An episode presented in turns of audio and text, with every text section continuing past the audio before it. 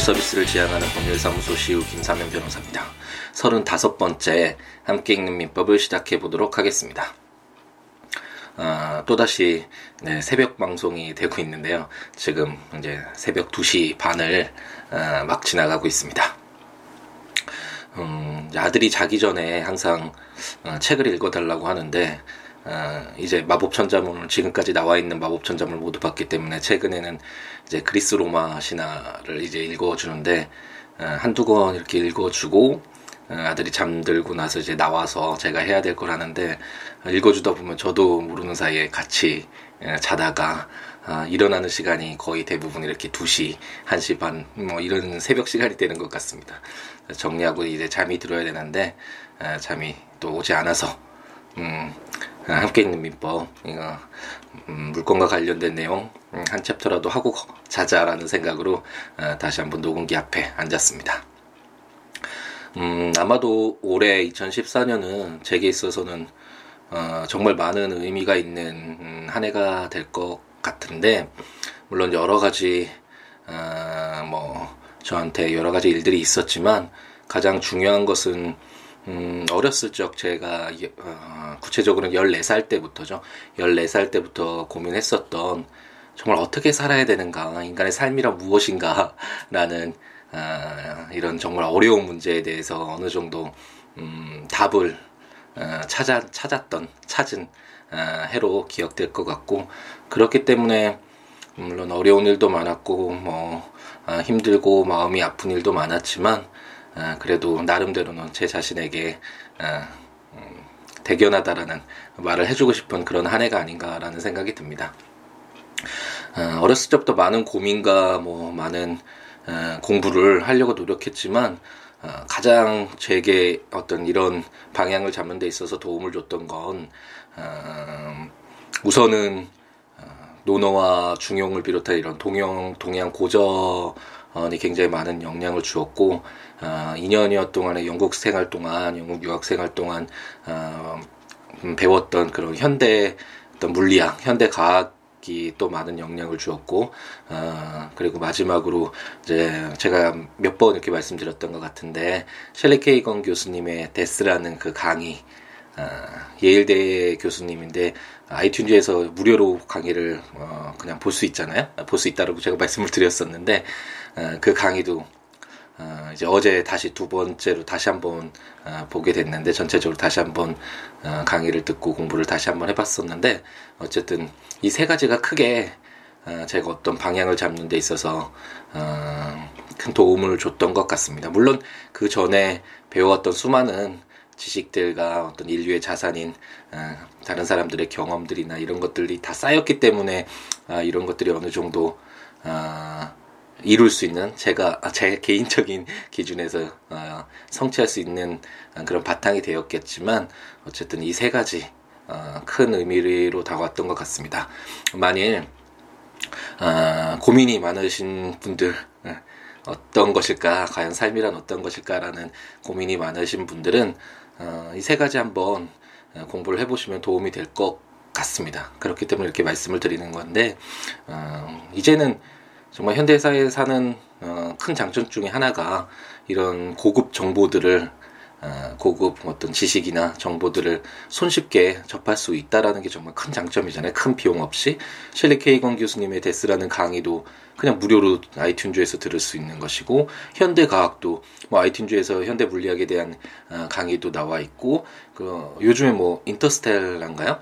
그런 영화를 통해서도 어, 이제 많이 또 많이 이야기가 되고 있던데 이런 현대과학에 대한 정보도 충분히 얻을 수 있고 동양 고전도 논어나 중용 요즘에 많이 나와 있잖아요. 이런 걸 통해서 어, 노력해 간다면 어, 좀더 음, 고민하는 바를 어, 해결할 수 있는 단서가 단서를 얻을 수 있지 않을까라는 생각을 해봅니다. 제가 어렸을 때 너무 이런 정보들이 너무 없어서 정말 많이 힘들어했고 지금까지도 많이 예, 음, 방황하고 고민했던 문제인데 아, 그렇기 때문에 만약 음, 동일한 고민을 하고 계신 분들이라면 이런 것들을 참고하시면 아, 도움이 되지 않을까라는 생각에서 말씀드렸습니다. 아무래도 또 2014년에 마지막을 향해 가는 시점이다 보니 많이 되돌아보는 그런 시간들이 좀 많은 것 같네요. 그러면 이제 함께 있는 민법으로 다시 돌아와서 어, 물건편 그리고 물건에서의 제 첫 번째 장으로서 총칙 부분을 한번 읽어보도록 하겠습니다. 지난번 시간에 어, 이제 민법이 전체적으로 어떤 것을 어, 규정하고 있는가, 어떤 내용을 담고 있는가와 관련된 어, 전체적인 한번 틀을 한번 보았었고, 어, 이제 물건으로 들어가서는 어, 물건과 비교되는 이제 채권과 비교를 통해서 구체적으로 물건이 어떤 것이다. 라는 그런 어, 대강 물론 이제 개별적으로 물건이 무엇인지는 이제 앞으로 점유권, 소유권 이렇게 어, 규율되어 있는 구체적인 어, 물건들을 보면서 이제 그림을 그려볼 수 있겠지만 어, 전체적으로 봤을 때 물건이라는 것이 채권과 비교해 봐서 이런 것이다라는 어떤 모습을 모양을 한번 보여드렸었고요. 그와 함께 어, 지난번 시간에 185조를 한 조문을 읽었었는데 아, 물건은 법률 또는 간수법에 의하는 외에는 임의로 창설하지 못한다라고 해서 왜 물건이 어, 이런 규정을 두고 있는가와 관련돼서 어, 채권을 또 예로 들어서 설명을 드렸습니다.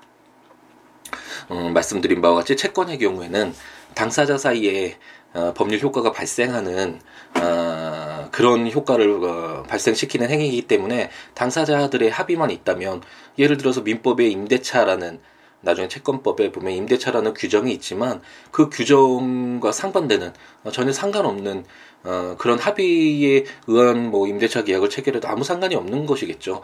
아, 물론 어떤 어느 정도의 그 일정한 선은 있지만 뭐 강행 규정에 위반된다든지 이러지 않아야 된다는 그런 한계는 있겠지만 어쨌든 당사자들 사이의 합의에 의해서 어, 어떤 민법에 규정되어 있는 법률에 규정되어 있는 그런 틀 그 틀에 어, 얽매이지 않고 어, 자유롭게 좀 다양한 계약을 체결할 수 있고 그런 효과를 어, 서로 얻을 수 있는데 반해서 물건의 경우에는 음, 일물 일건주의라는 것이 있잖아요. 어떤 물건이라는 건 재화라는 건 어, 한정되어 있는데 그런 재화에 뭐 개인들마다 어, 다양한 어떤 물건을 인정한다면 어, 너무나 혼란스러울 것이기 때문에 어, 물건은 이렇게 법률 또는 간수법에 의하는 외에는 임의로 창설하지 못한다라는 규정을 어, 두어서 물건은 채권에 비해서는 다소 음, 엄격하게 제한하는 그런 법률이다라고 생각을 하시면 될 것 같습니다. 뭐 오늘은 어, 이제 물건에서의 총칙을 어, 읽을 텐데 민법 총칙 보면서 어, 제가 많이 어, 말씀을 드렸지만 어, 총칙이라는 것은 공통적으로 적용되는 부분이잖아요. 그래서 그렇다면 물건의 이 제1장 총칙도 당연히 물건편 에서 공통적으로 적용되는 어, 부분이라고 생각하시면 될 것이고 오늘 읽게 되는 것이 부동산 물건이 이제 변동되는 경우와 동산 물건이 변동되는 경우 그리고 혼동으로 인해서 물건이 소멸되는 경우를 어, 한번 볼 텐데 이런 규정들은 아 그러면 물건들 뭐 점유권 소유권 뭐 지상권 지역권 이런 거 읽을 때 아 부동산 아 부동산인 경우 물 어, 동산인 경우 아 이렇게 부동산과 어, 동산의 어, 물건이 변동되는 경우에는 아, 이러이러하구나. 이런 총칙 규정이 어, 적용되겠구나라고 생각을 하고 한번 접근하시면. 그리고 혼동의 경우에는 음, 물건이 소멸되는 공통적인 사유로서 혼동이라는 것이 있는데 아, 이렇게 혼동이 되면 물건이 서로 합쳐지면 아, 이렇게 물건이 소멸하는구나. 라는 걸 공통적인 아, 내용이구나라는 것을 생각을 하시고 접근을 하시면 보다 어, 이해하기가 쉽지 않을까라는 생각을 해봅니다. 음, 오늘은 또 오랜만에 어, 새벽 2시 방송을 해서 그런지 목소리가 좀 많이 잠기네요. 네, 이해해 주시기 바랍니다. 민법 제186조는 부동산 물건 변동의 효력이라는 제목으로 부동산에 관한 법률 행위로 인한 물건의 득실 변경은 등기하여야 그 효력이 생긴다라고 규정하고 있습니다. 어, 매우 중요한 규정이라고 할 수 있고 어, 뭐 대부분의 분들이 어, 이제는 현, 어, 실제 생활에서 다 알고 계실 거라고 생각을 하는데 어, 갑돌이가 을돌이 소유의 어, 뭐 토지라든지 건물을 이제 샀다라고 한번 가정을 해보죠. 어, 이제 천만 원을 주고 어, 어떤 토지를 일정 부분의 토지를 이제 어, 샀는데 그렇다고 하더라도 음, 그 이후에 그 매매 계약이 체결됐다라는 이유만으로 갑돌이가 아 나 이제 저 토지의 소유권자야 내 저건 내 거야라고 주장할 수 있는지 가 문제될 수 있는데 민법 제 186조는 아, 부동산에 관한 법률 행위로 인한 물권의 득시 변경은 등기하여야만 효력이 생긴다고 해서 등기가 있어야지만 부동산의 경우 등기가 있어야지만 그 소유권이 소유권을 취득할 수 있다라는 점을 명확하게 규정하고 있습니다. 여기서 우리가 한번 더 검토해 볼 수 있는 건, 어, 좀 잘게 한번 끊어보죠. 이 조문을. 부동산에 관한, 아, 그 말씀드린 바와 같이 동산이 아닌 부동산입니다. 부동산에 관한 그와 함께 또 다시 끊어서 볼 게 법률 행위로 인한 물권의 득실 변경이잖아요. 법률 행위는 제가 수없이 어, 민법 총칙을 할 때 말씀드렸던 것 같은데 당사자의 어떤 의사 표시를 필수적 요소로 하는 법률 요건 중에 하나라고 했잖아요. 당사자가 어 방금 전에 예를 들었던 갑돌이와 울돌이의 매매 행위 나는 이건 이 토지 팔 거야 나는 이 토지 살 거야 라는 이런 의사를 가지고 어 행한 이런 법률 행위로 인한 물건의 소유권의 득실 변경 뭐 소유권을 잃는 것 소유권을 얻는 것 은 바로 이제 등기를 하여야만 등기가 또 다른 필수적인 요건이다. 아, 라고 어, 이렇게 끊어서 한번 볼 수 있겠죠. 요건으로 따져보자면 부동산, 그리고 법률 행위로 인한 물건의 득실 변경, 그리고 등기. 이런 요건이 있어야지만 아, 부동산 물건은 우선은 이 총, 오늘은 어, 이 총칙 부분을 읽으면서 물건이라는 걸 소유권이라고 그냥 생각을 쉽게 하고 어, 이해하시면 될 것 같은데 소유권이 어쨌든 변경되기 위해서는 어, 등기가 꼭 있어야 된다라는 거 어, 186조를 통해서 확인할 수가 있습니다. 그렇기 때문에 갑돌이가 을돌이에게 천만 원을 이미 지급했다고 하더라도 어, 아직 갑돌이는 소유권자가 아니겠죠. 그 대신 지난번 제가 예를 통해서 설명드렸듯이 갑돌이는 이제 을돌이에게 어, 그 토지를 빨리 인도해 달라는 그런 채권을 가지게 되겠죠. 이것이 바로 어, 채권이겠죠. 그리고 만약 등기를 해서 이제 갑돌이가 완전히 소유권을 취득했다면 이제 단순히 을돌이 대, 을돌이에 대한 채권을 갖는 것이 아니라 이제 그 토지를 사용하고 수익하고 처분도 할 수 있는 어, 그런 마음껏 도 사용할 수 있는 아, 소유권, 물건을 갖게 되겠죠. 아, 이것을 통해서도 물건과 채권을 어느 정도 어, 구별해 볼 수 있을 것 같습니다. 근데 187조를 보면 등기를 요하지 아니하는 부동산 물건 취득이라는 제목으로 상속, 공용 징수, 판결, 경매 기타 법률의 규정에 의한 부동산에 관한 물건의 취득은 등기를 요하지 아니한다. 그러나 등기를 하지 아니하면 이를 처분하지 못한다라고 규정하고 있습니다. 방금 전 이제 186조에서 어, 부동산은 이제 똑같은데 법률 행위로 인해서 어, 이제 소유권을 취득하기 위해서는 등기를 꼭 해야 된다라고 말씀드렸는데 187조는 어, 등기를 하지 않아도 어, 부동산을 아, 부동산에 관한 어, 물건 그러니까 소유권을 취득할 수 있는 경우를 어, 나열하고 있습니다.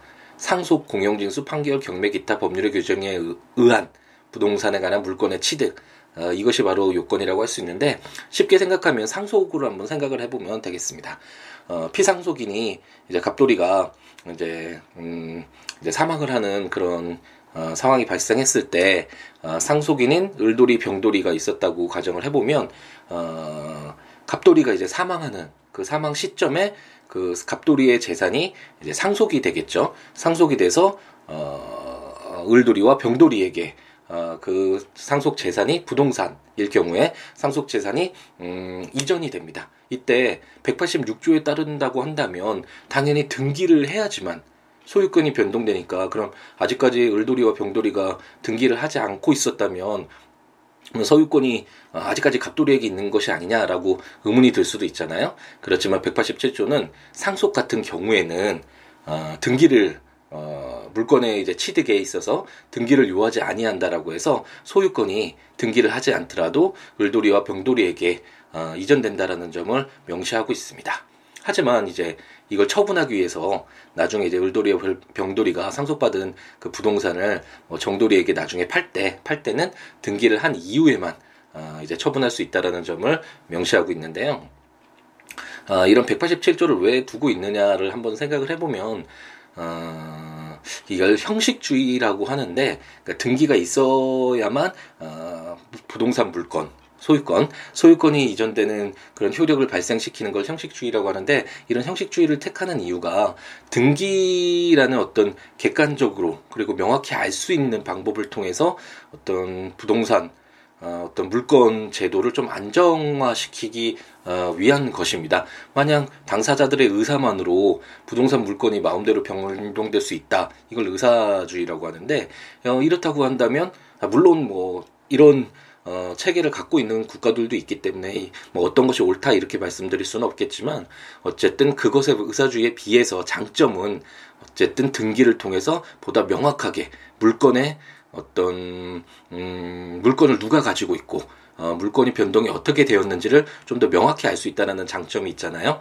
하지만 어, 상속 같은 경우에는 만약 이런 부, 어, 법률행위에 의한 물건의 득실 변경, 아까 말씀드린 갑돌이와 을돌이의 토지 매매와 같은 경우에는 등기가 없다면 이게 언제 도대체 소유권이 이전됐는지 아, 좀 명확히 알 수 없는 제3자인 어, 정돌이로서는 명확히 알 수 없는 그런 단점이 있는데 반해서 상속 같은 경우에는 음, 상속인이 갑돌이가 딱 사망하는 시점에 그런 시점이 좀 명확하게 알 수 있잖아요. 그 시점에 바로 을돌이와 병돌이가 소유권을 부동산에 관한 어, 상속 재산을 소유권을 취득한다라는 점을 보다 좀 더 명확히 알 수 있기 때문에 이런 어떤 특별한 경우에는 특수한 경우에는 어, 등기가 없어도 어, 이런 소유권이 변동되는 효과가 발생하는 것이다 라고 생각을 하시고 한번 보시면 될 것 같습니다.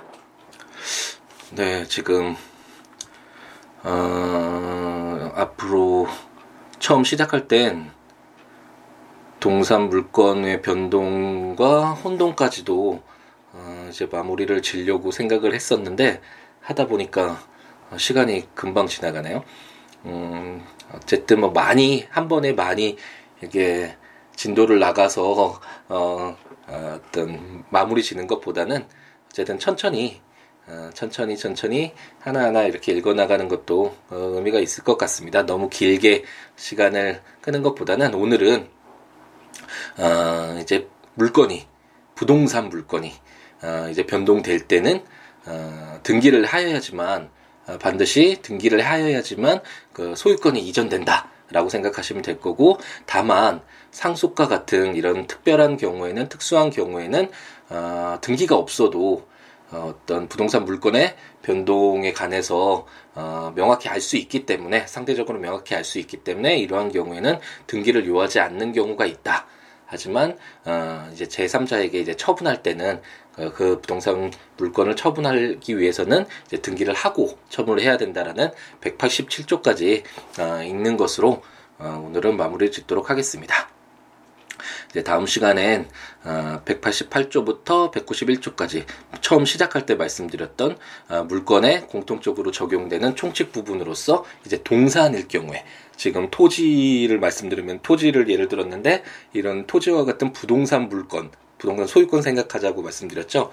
어, 이제 부동산의 소유권이 어, 이전되는 그런 경우에는 아, 이렇다라는 것을 오늘 읽어보았고 이제 다음 시간에는 그렇다면 그 갑돌이 시계 제가 어, 지난번 시간에 예로 들었던 것 같은데 이와 같이 동산일 경우에 어, 동산이 어, 동산의 소유권 물건 물건인데 소유권을 생각하자면 이런 시계가 어, 갑돌이의 시계가 을돌이에게 어, 소유권이 이전되기 위해서는 어, 어떤 또 다른 요건이 필요한 것인지 그리고 반드시 뭐 그 요건이 필요하다면 그 시계를 넘겨줘야만 되는 것인지 뭐 이런 것들이 의문이 생길 수 있잖아요. 그런 내용들 한번 읽어보고 어 그리고 혼동 물건이 이제 공통적으로 소멸되는 어, 어 원인으로서 혼동을 혼동에 관한 규정을 다음 시간에 이제 한번 읽어보도록 하겠습니다. 아, 이제 어느새 벌써 3시가 새벽 3시가 지나가고 있는데 아, 아, 대부분의 분들은 이제 주무시겠지만 아, 아직 주무시지 않고 이 방송을 들으시는 분은 아, 이제 아, 잠을 잘 청하시기 바라고 아, 내일 아침 아, 상쾌한 기분으로 일어나셔서 행복한 하루 채우시기 바랍니다. 아, 저와 연락을 취하고 싶으신 분은 siwo.net, siwoolaw.net 아, 블로그나 02-6959-9970 전화 주시거나 siwo 골뱅이 gmail.com으로 어, 메일 주시기 바랍니다. 행복한 하루 채우시기 바랍니다. 감사합니다.